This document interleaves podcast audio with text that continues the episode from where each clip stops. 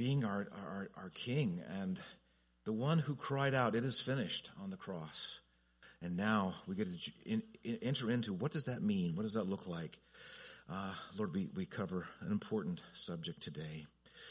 Grant us the grace to, to understand and to believe.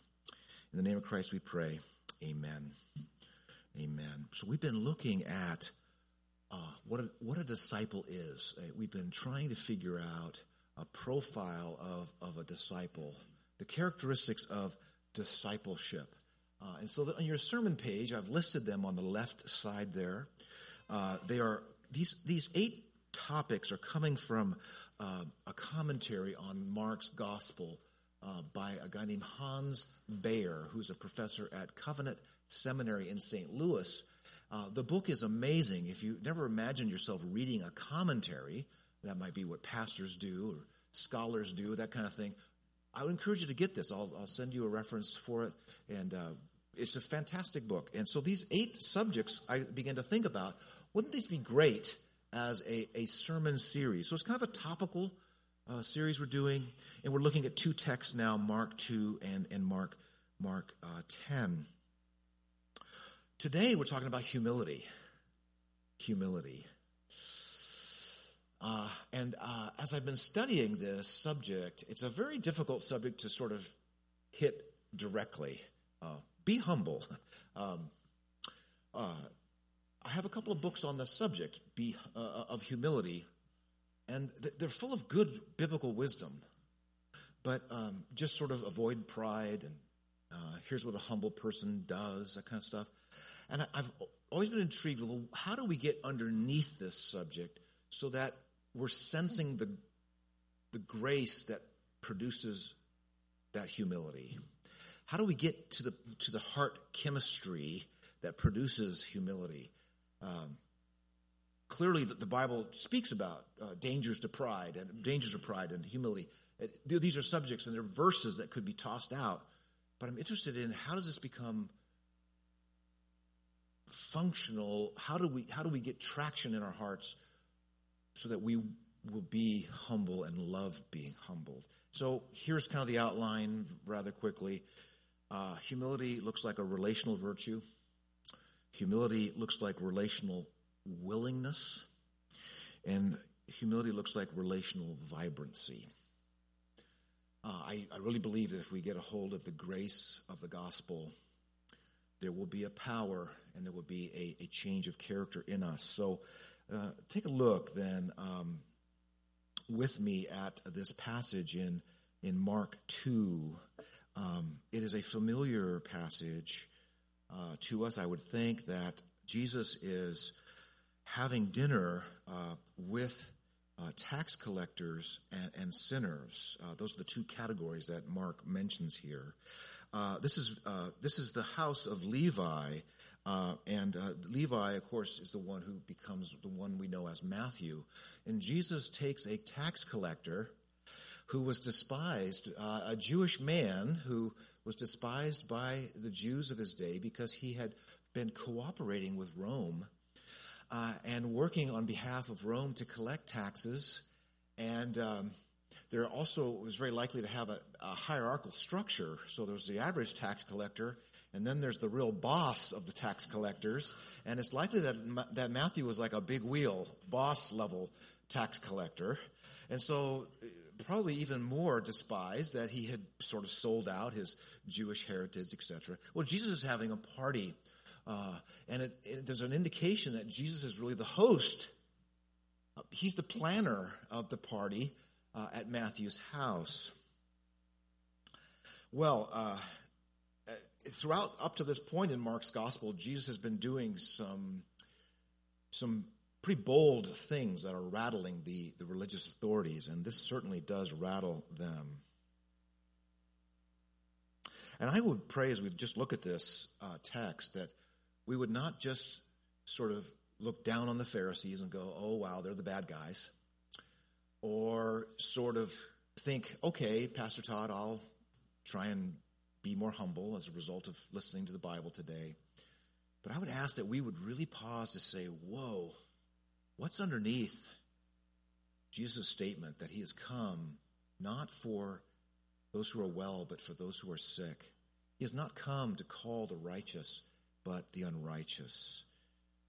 You see, this is the, re- the reaction that Jesus had, that the, the, the, the scribes and the Pharisees have, is a reaction of how can he be a holy man, a, a teacher of the law, and they're hearing that he is Messiah? How can he, how can he associate with outcasts?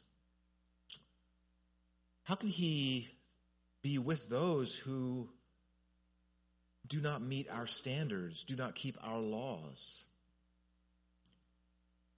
And Jesus is declaring by his having table fellowship with these sinners and tax collectors, he's declaring something about them. They have sought out Jesus to become whole. They are aware that there's something wrong with their lives. They do not measure up even to their own conscience. They are weighed down with a sense of sin. They've come to be with Jesus to be made whole.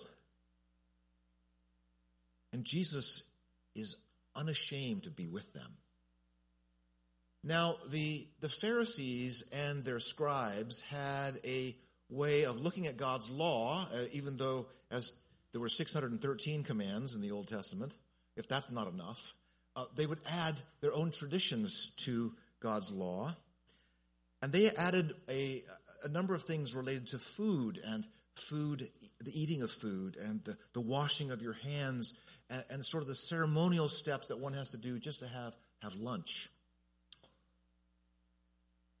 And Jesus uh, is now doing a number of things. He is, he is with people who have disregarded their ceremony, their, their traditions. That's the sinners. It's, it's kind of unusual. Some people were actually called sinners. They were categorized by the scribes of the Pharisees.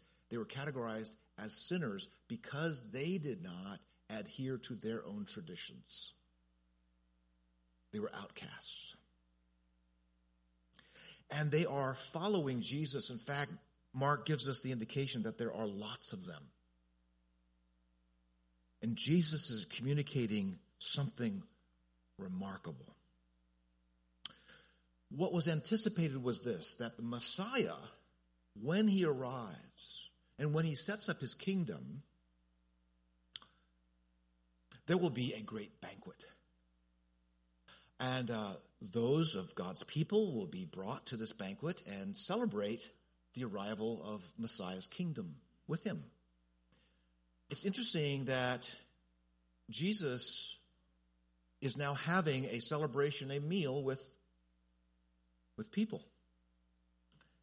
And what he is communicating, and the, the Pharisees are picking up on this, this is an action of Messiah.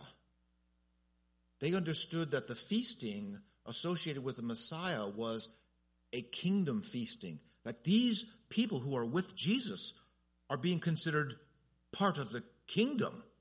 It's not just as having a snack with Jesus, it's a message of Jesus is including the likes of these people. And so he gives this well established proverb it is not the well who need a physician, it is the sick. And then, if that's not enough, if that, and who can argue with that? Uh, of course, that's, that's true. Uh, the only people that doctors usually see are people who are, are sick. Then Jesus clarifies the well accepted proverb I have not come to call, I as Messiah, I as the host of the banquet, I have not come to call the righteous. They're not part of, they're not on, on Messiah's agenda. I've only come to call the unrighteous. And so, as I think about humility, humility starts with watching Jesus. Humility is this relational virtue that must have always existed within the Trinity. Within this Father, Son, and Holy Spirit, this mysterious one God, three persons, there has always been in existence a quality of humility within these three persons. And what it's, it's on display now at the meal in Levi's house, the, what's on display is the willingness of the Father expressed in the, the welcome of the Son. God is merciful to those who have no record of achievement morally. Those who look to Jesus to be made whole are always accepted. Blessed are the poor in spirit. This relational virtue is flowing from Jesus. And I have stated here that this humility, in point number one, it's the relational virtue that starts everything. I would just suggest to us that, that the, the relational virtue has always existed within the within the Trinity, and now it's on display in this in life. The, the Son has always exhibited this relational virtue to the Father's agenda. And now it's on display in, in Levi's house. The Father's agenda is go, find those who cannot make themselves clean. I am glorified by this mercy. Jesus re- reverses the structure of our world. He turns it on its head. Isn't it the accomplished, the powerful, the righteous who are included, who are invited? Those who have achieved much? Aren't they the ones who are given special banquets? Aren't they the ones who are given special invitations to attend special events? What about those who have not done anything? What about those who are aware that they don't qualify? To see how Jesus is turning the way we all operate on it on, on it on, on its head. And of course, he's turning legalism on its head as well. And this relational virtue is flowing from the Trinity, embodied in the, in the, in the life of Jesus. And of course, it flows from Jesus into us. We are those who have been invited who do not have righteousness. We are those who had the law weighed down upon us, and we are the ones who know that we don't qualify. If you're not a Christian here today, I hope that you sense that vibe from us. You see, we were all desperate for Jesus to wake us up to our need. Jesus was the one who caused us to see that we needed him. If you are righteous, then you don't look anywhere else but to yourself. And what has happened to us is really quite remarkable. A realization has come over our hearts that though he knows me through and through, he is not running from me. He wants to be with me. Even though he knows me through and through, he wants to be with me. He would enjoy eating with me.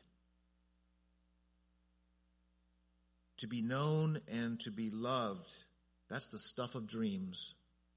To be fully known inside, like your real unrighteousness, like your what you may know of your own sinfulness.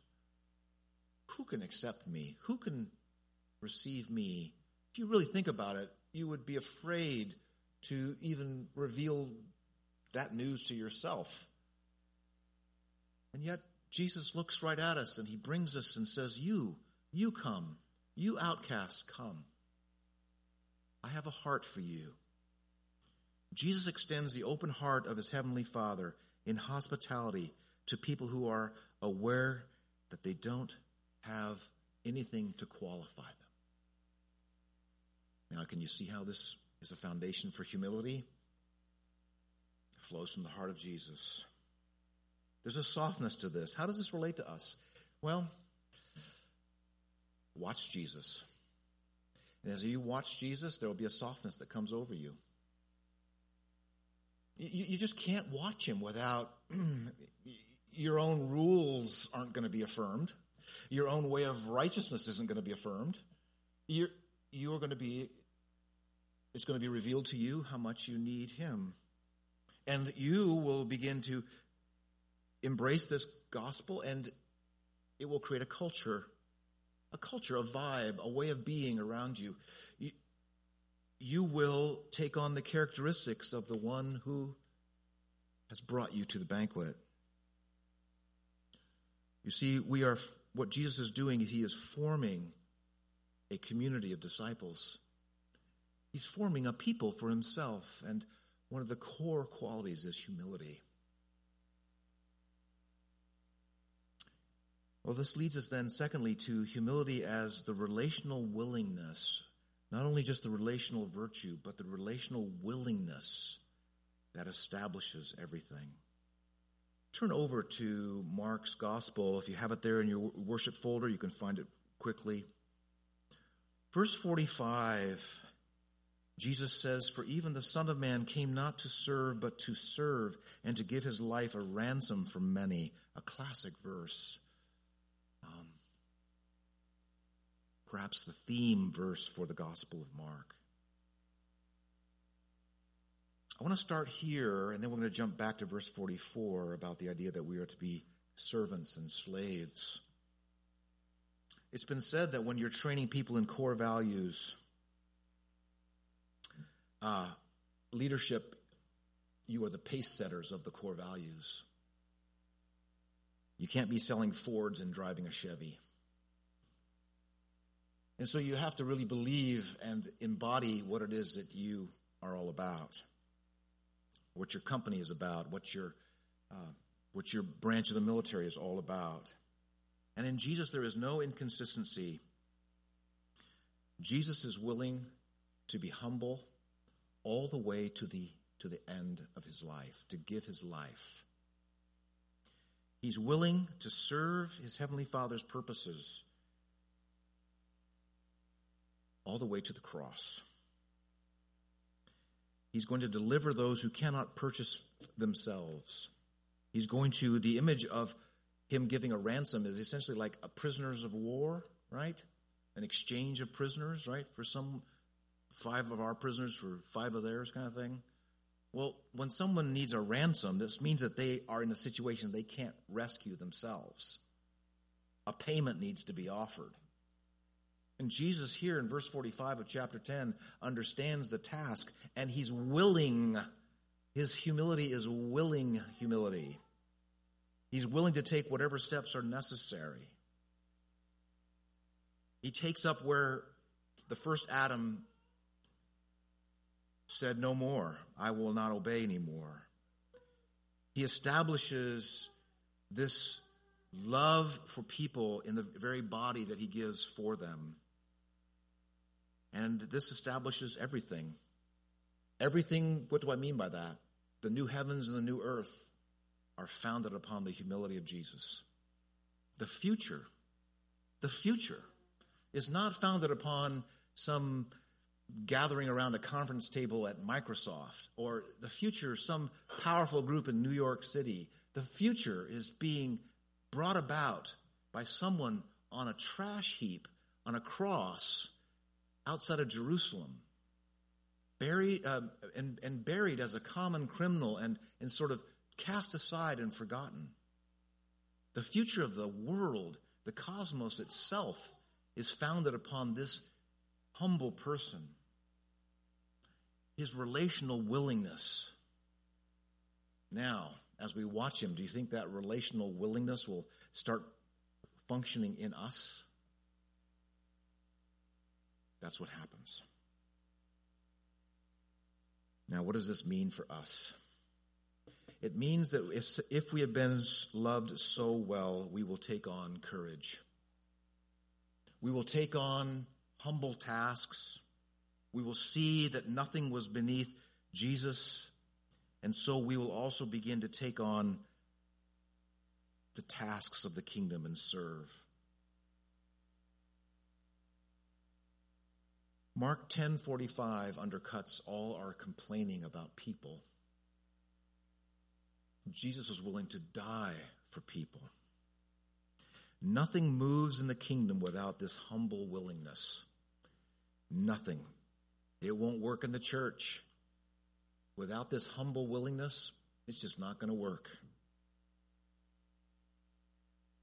Jesus was not a reluctant son who needs some sort of incentive to have his heart stirred for obedience. Parents, have you ever felt that? If you obey, give you a cookie, right? You're talking to a reluctant heart. Reluctant. This was a willing heart. That's the, the heart chemistry of the gospel produces a willing heart. As we've often said here, the preacher can put pressure on the heart. Two weeks, three weeks, right? Last week I was all I was all on you about greeting people. Remember that was thundering through the pulpit air, right? Well, how long will that thundering last? And well, how long will that work in your heart? Uh, of welcoming people in church, right? Extending love and hospitality to people. Well, you just might be afraid of me, and for a couple of weeks you might do it. But what about this humble willingness to serve that comes from being so well served yourself? Do you sense it? Do you understand it? I mean, is it vibrant to you? Is it is there an astonishment?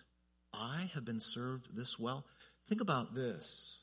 Think about that you have you have someone important has come to your house. Now that the importance of that person sort of floods your heart, and you don't really think that much about preparing the meal, getting the table ready, cleaning the house. It's sort of like it feels a bit, it's because of the importance of this person, the, the person's value in your heart. You see, it's a joy. You are honored by their presence. That's the heart chemistry that as we watch Jesus begins to be produced in us. You mean I was I was honored by the most by the one who should be honored. I was honored by the one who should be esteemed, and he was willing to do this for me. No response on my part should even be I shouldn't even gain I shouldn't be I shouldn't draw attention to myself for serving Him. So, humility is a relational willingness. Do you sense that in your marriage? Marriages are it's a really rough go when there's not humility. It's a really rough go when there's not mutual serving of each other. Really rough. Now, this leads us then humility as relational vibrancy. Um, take a look at verse 44.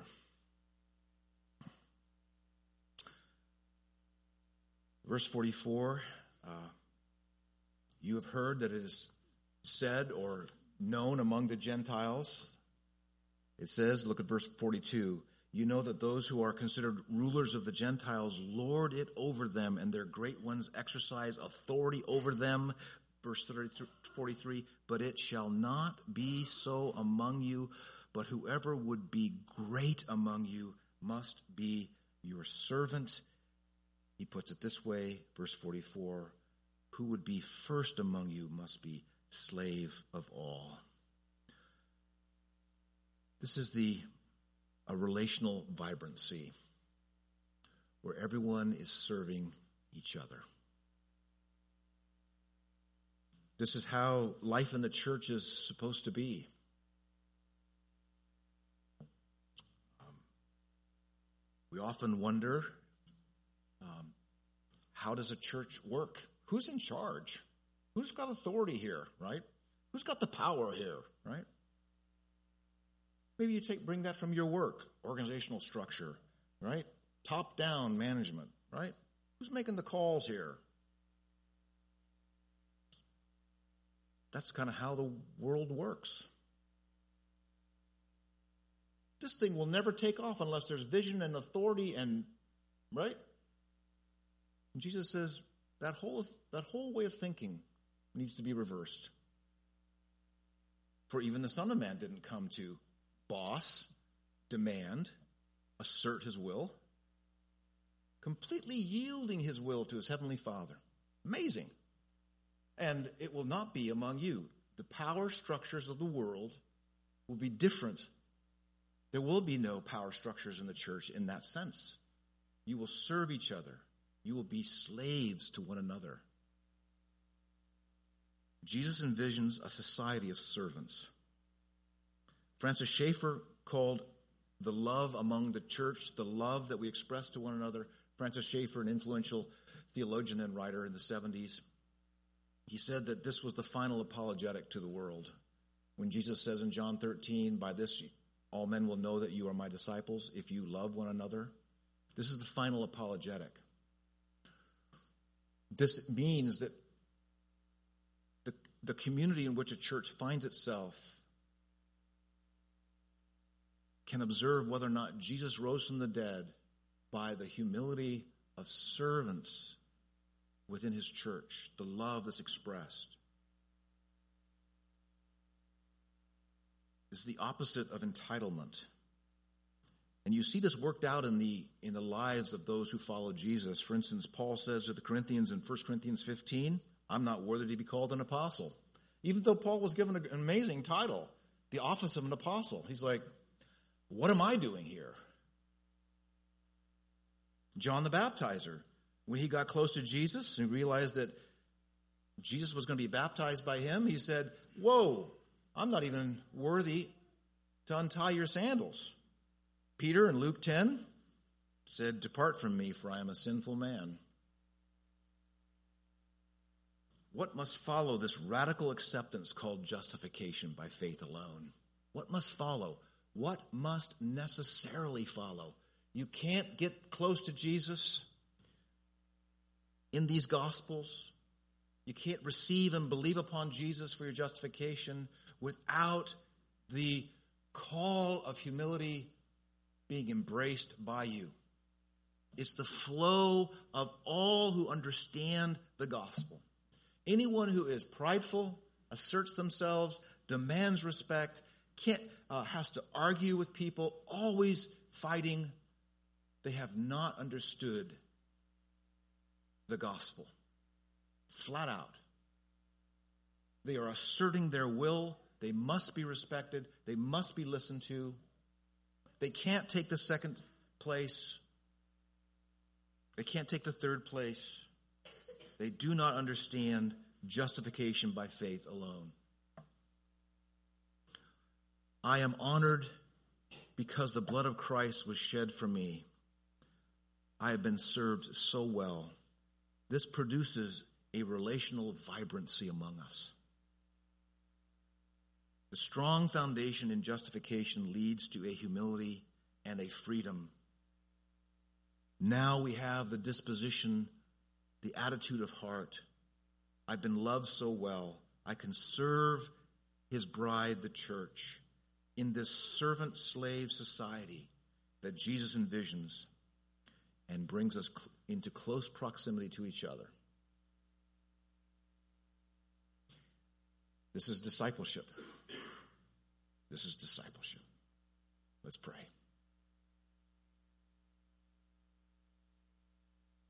Lord, there is within the Trinity a willingness to be merciful. Thank you for showing this in the life of Jesus. Thank you for giving this to us in justification by faith. And now show us your mercy by feeding us, that we could be brought to the banquet, or at least the anticipation of the banquet in the Lord's Supper. Oh Lord, in humility we receive the work of Jesus for us. In his name we pray. Amen.